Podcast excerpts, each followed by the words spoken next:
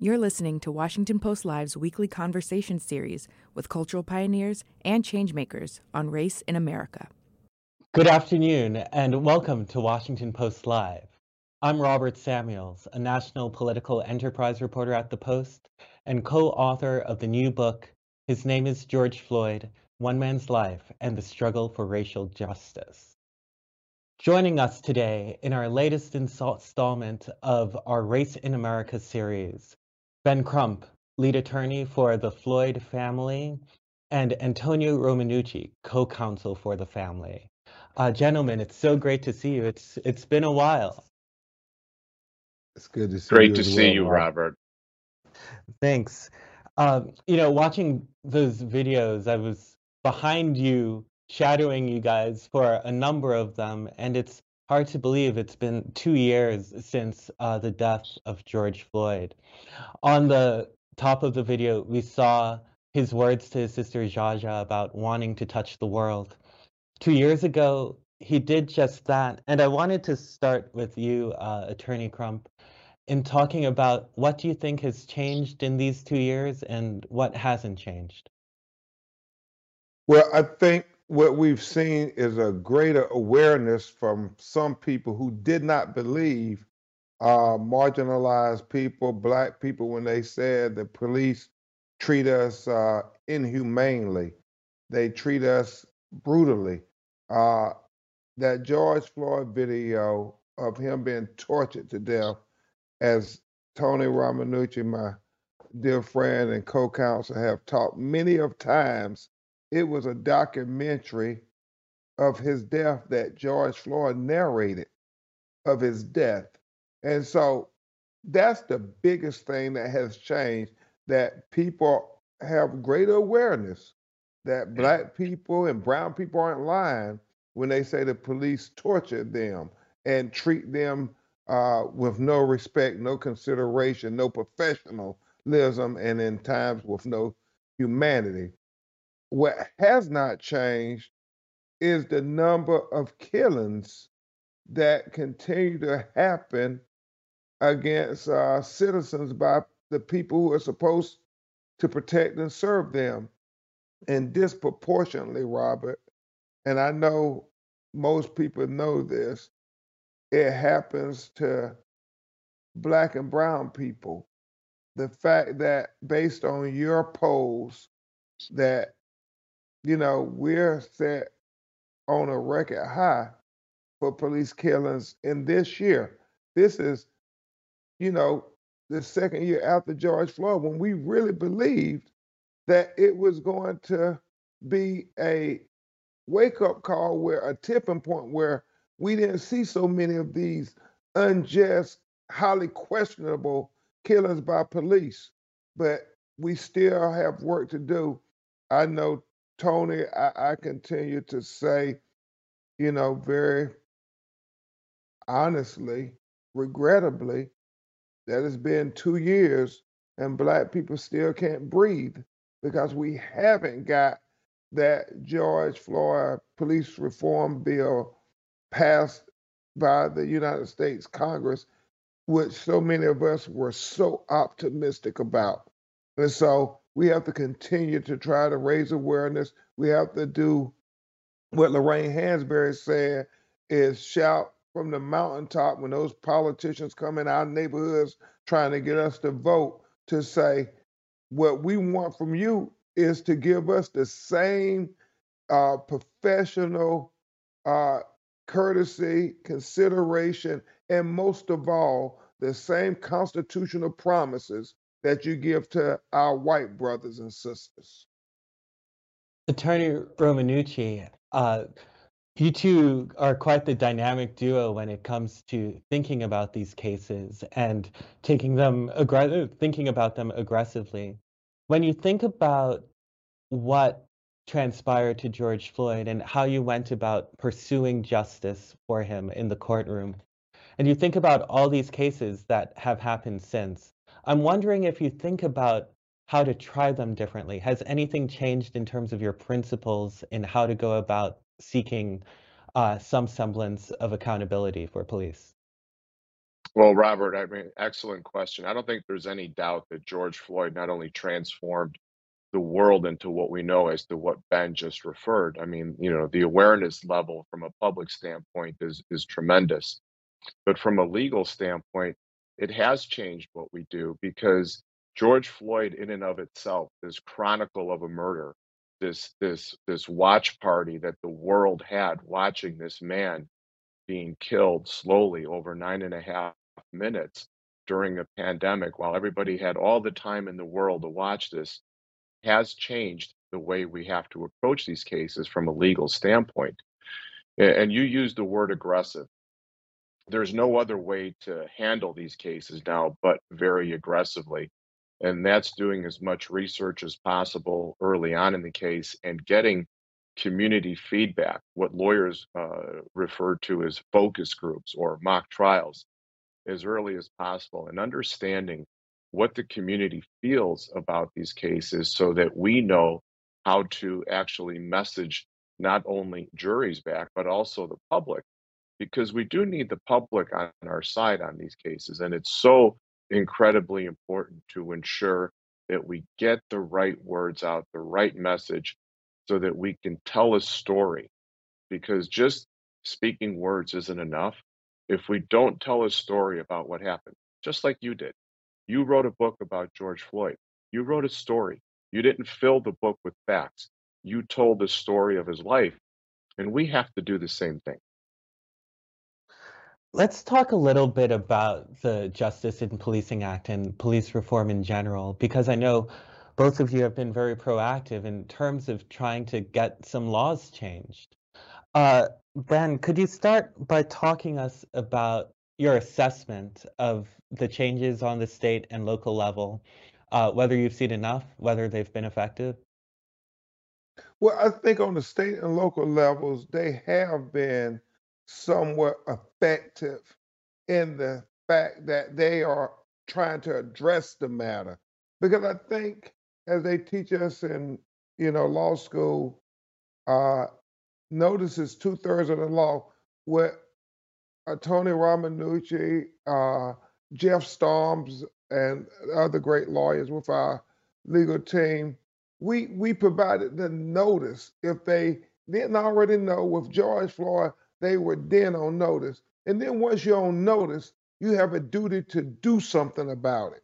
And so you had over, you know, 150 cities and states ban chokeholds after George Floyd was killed. Uh, and, and, conversely, uh, you had over 50 ban no knock warrants after Breonna Taylor was killed. And so you saw on the state and municipal level people trying to be responsive to what we had articulated for the world uh, through the tragic killing of George Floyd. But what did not happen, Robert, it still hasn't stopped it. And that's what we're fighting against. You you can say we did all the effort in the world, but if you keep killing my child and we keep losing our family members, then obviously we haven't done enough.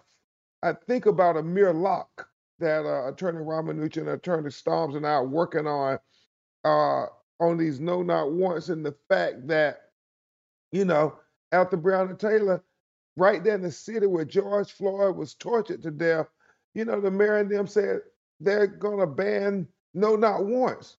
But yet they keep doing them, and Amir Locke is laying on his couch, sleep.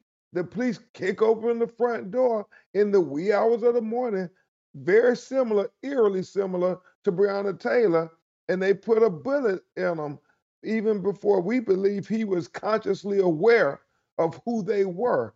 And what we're saying is we have to not just pass laws in theory, but we have to have them have uh, impact in reality because our children are dying and they're being killed by police at a disproportionate rate, and we have to do something about it. And I know you didn't ask about the federal level. We'll get to that, I'm sure, in a little while. But, you know, if the Senate doesn't come together and pass meaningful police reform, which they have not done since, uh, I believe, President Lyndon Baines Johnson, Great Society legislation, then it's incumbent upon people like Tony and I, advocates and families, to press harder on the state and local level because doing nothing is not acceptable because we've been to too many funerals. Yeah, so can we talk a little bit about what you've been seeing in Washington? Because I remember talking to you at the one year anniversary, and you both had a feeling that there were just some terms to be worked out for the George Floyd Justice in Policing Act on the federal level. What's your sense about what happened? And uh, Tony, you can start, but that, that we'd like to hear from both of you. Yeah, you know, Robert, I, I ultimately I, I don't know that either one of us has the answer as to what happened, but what we think what what we know did happen was this. It was a slippery slope and it was a downward slope. Um, it started out very optimistically. Uh, the families came out in in droves. Uh, we met with uh, many of the of the Senate members, uh, private meetings. They were very positive.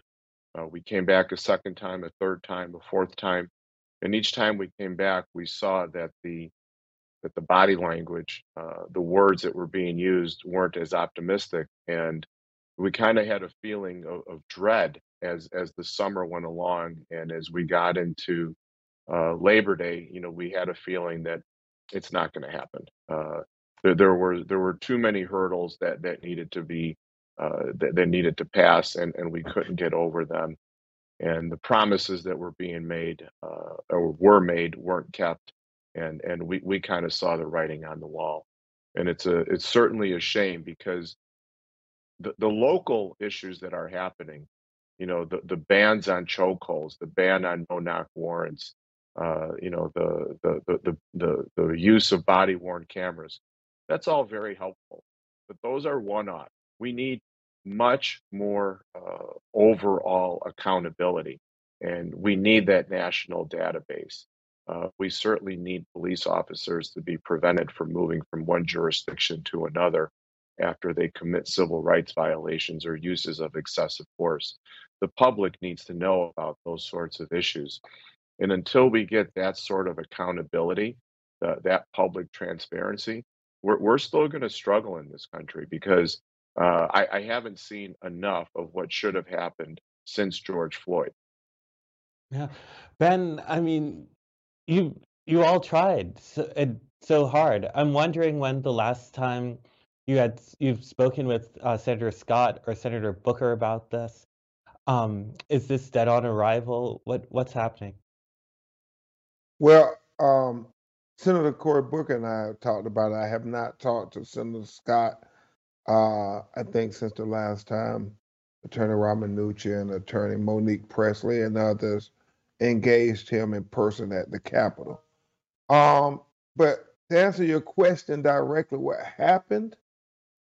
It was they put politics over people. I mean, they you you did not get one Republican to reach across the aisle and say, based on this torture video that we just witnessed, we don't feel compelled to do anything differently in America. And that is very tragic. The killing of George Floyd was tragic. What the United States Senate did in the aftermath of the killing of George Floyd, I believe, was just as tragic because what they ensured with no federal reform is that we were going to see other acts of brutality against marginalized people by police over and over again with no responsive leadership to deter such. Yeah, I mean, Tony, we've talked about a little bit about your journey from your time as a young lawyer in Chicago, learning about these issues. And I'm wondering, when you think about both trying to convince a jury and trying to convince legislators in Washington, uh, which group do you think is harder to convince to move in a way that's effective? Uh, there, there's no doubt, Robert, that it's harder to convince uh, the legislatures and the politicians because they have agendas. You know, at least with the jury, we get the opportunity to question them before they actually sit for a trial through a process called voir dire. We get to find out if if a juror, potential juror, actually has a problem with this particular case that they're sitting for, and we get to excuse them. We, we don't get to excuse our politicians like we do jurors. We, we don't get um, you know, uh, politicians of our peers, so to speak, because even if we elect them, they seem to do what they want to do sometimes without really listening to their constituents. And that's what's so frustrating Yes. because there is no doubt, there is no doubt that a year ago, where the court of public opinion was on this issue, and that was to get something done. And instead, what happened?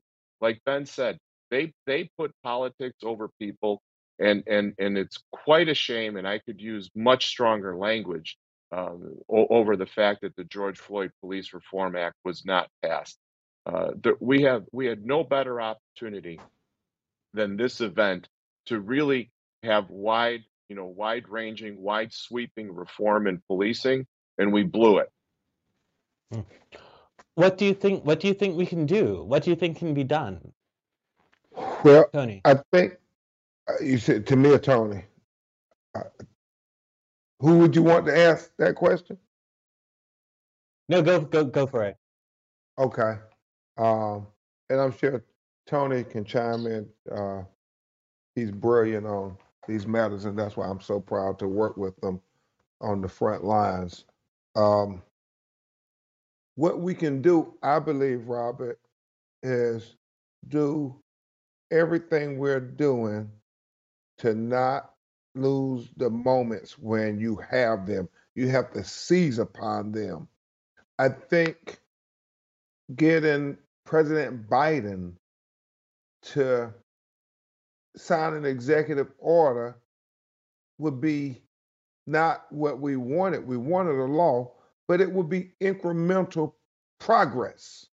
And we have to continue to try to make progress no matter how small it might be every day. You just keep chipping away, you chip away, you chip away, but you never give up. You can never give up because our children are worth this fight.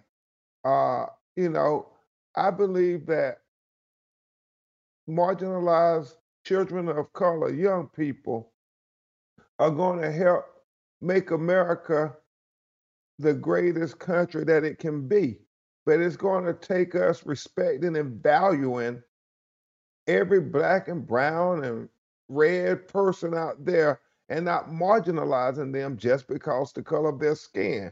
And so I think we have to get executive orders, we have to get uh, state legislatures, we have to get cities, everybody trying to do whatever can be done to address this issue. So that if that takes these families going to bear their heart in places like Tulsa, Oklahoma with Terrence Crutcher, or Botham Jean with Dallas, Texas, or Amir Locke in Minneapolis, whatever it takes to try to make sure their death was not in vain, we have to do it, Robert.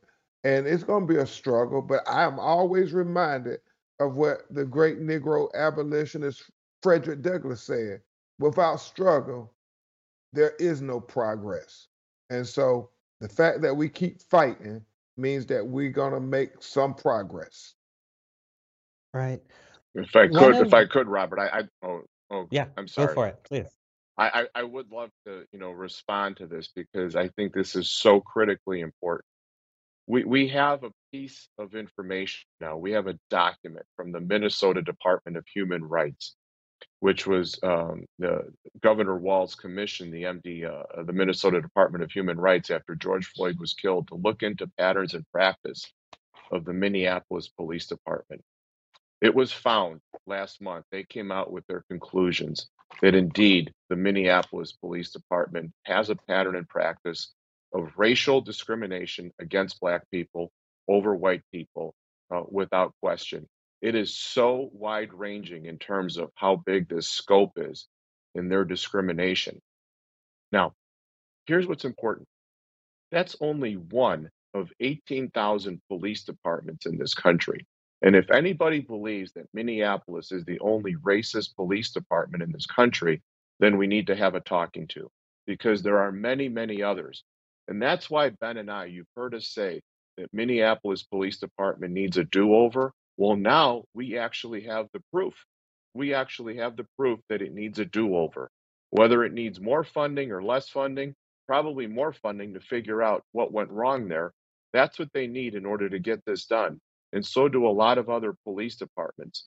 So, along with this document, and hopefully in the future, executive orders, Ben and I will be able to continue to go around the country and speak and speak about reform in a meaningful way. You know, one of we've talked about moments during those nine minutes and 29 seconds, and the ones that had come before that have really impacted us.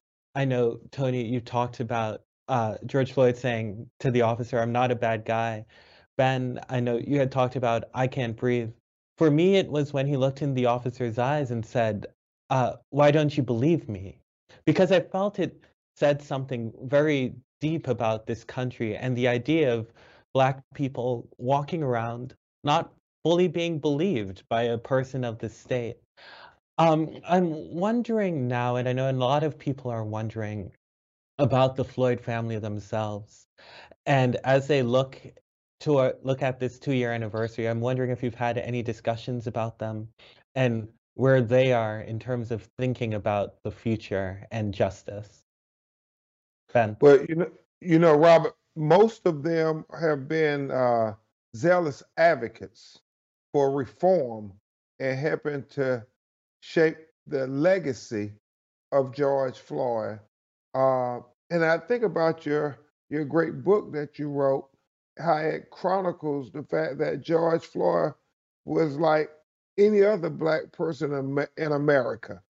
The fact that you know any of us could have been George Floyd. When you look at his family lineage, that his grandfather, you know, had 500 acres at one point, and he got swindled out of it. He got uh, it got taken from him by racist actors, and it goes to show, you know, that this racism and discrimination has to be challenged whenever it rears its ugly head. Because could you imagine if George Floyd's grandfather would not have been swindled out of the 500 acres, what kind of legacy that would have started in motion for his family and what George Floyd would have been in American society versus what America perceived him to be. Yeah. We have to look at the the full length and breadth of how we get here, how we get to a George Floyd, how we get to a Breonna Taylor or a Ahmaud Arbery, because it's so much bigger than these individual acts. It's like uh, Attorney Romanucci said, it's the pattern and practice that exists, but it's also the powers that be that allow them to exist in American society. Right. We're running short on time, and I know a lot of people there uh, right now there was a poll that came out in the Washington Post that talked about the lack of optimism there is particularly among African Americans that things will get better. I know the call for justice and to do the right thing really gets you guys up in the morning. But I'm wondering if you had any words for those who are troubled as we head out of this in terms of thinking about what can make you rest? Like, what allows you to go to bed at night? Uh, we can start with Tony and then we'll go with Ben. Well, it, it's I, I don't know yet what what we can say to make you rest, except that know that you have people that will continue to work this. I think one thing that we have to do, must do, in order to get people to rest is we have to get police to change their narrative. I'm in Chicago. I can tell you right now that we're sitting on a narrative that is just not to be believed. I, I don't want to hear police officers every morning telling the same story, the same narrative in order just in order to justify an excessive force case against the black person. I, I can't tell you how people need to change that narrative so that you can speak like a human being, so that people can understand and so that they can regain trust when when you when you spin a false tale, when you spin a narrative, just like the medical emergency that George Floyd supposedly had uh, as a result, because that that's what he died of originally was, a medical emergency, not not as a result of being choked to death. That is what causes um, the, the mistrust in this country, and and that's where we need to change the arc. If we can change that curve, people will rest much better knowing that the police are on their side and they're not spinning tales in order to justify the use of force. And Ben? Yeah, and in essence, what you're asking, Robert, is when will Black people uh, be able to exhale? When we, we be able to breathe uh, since you know we think about George Floyd last words, "I can't breathe," um, and obviously Buffalo is heavy on my heart as we speak, and I think about the young white supremacists going to kill those ten innocent black people in the Tops supermarket, and I think we will be able to exhale when we see some semblance of equal justice where there are not two justice systems in America. That is our lived experience. The fact that, you know, even young white men who are confirmed mass murderers get the benefit of the doubt, the benefit of consideration, the benefit of possibility and professionalism, the benefit of humanity, even when they have done some of the most inhumane things. That's why they keep taking them alive. Dylann Roof, uh, the Parkland shooter, the the young white man who killed the Asians down in Atlanta, Georgia, and, and then certainly this latest young man who they talked down without firing a single shot. But then we look at how they treat George Floyd, how they treat you know, Terrence Crutcher walking away with his hands up, unarmed, how they treat both of them, how they treat so many hashtags that we've come to know. And I think we would be able to breathe when we see politicians, see those black young people like they see their own children because Thank you so much, Attorney Crump. I'm sorry we're running out of time. You know, Oh. I'd go on for hours with you all. Yeah. Uh, but thank you, thank you for joining us so much. Thanks for listening. For more information on our upcoming programs, go to WashingtonPostLive.com. First Look, Washington Post Live's one stop shop for news and analysis, now has its own podcast where you can listen to all episodes in one place. Subscribe to First Look in Apple Podcasts or wherever you listen.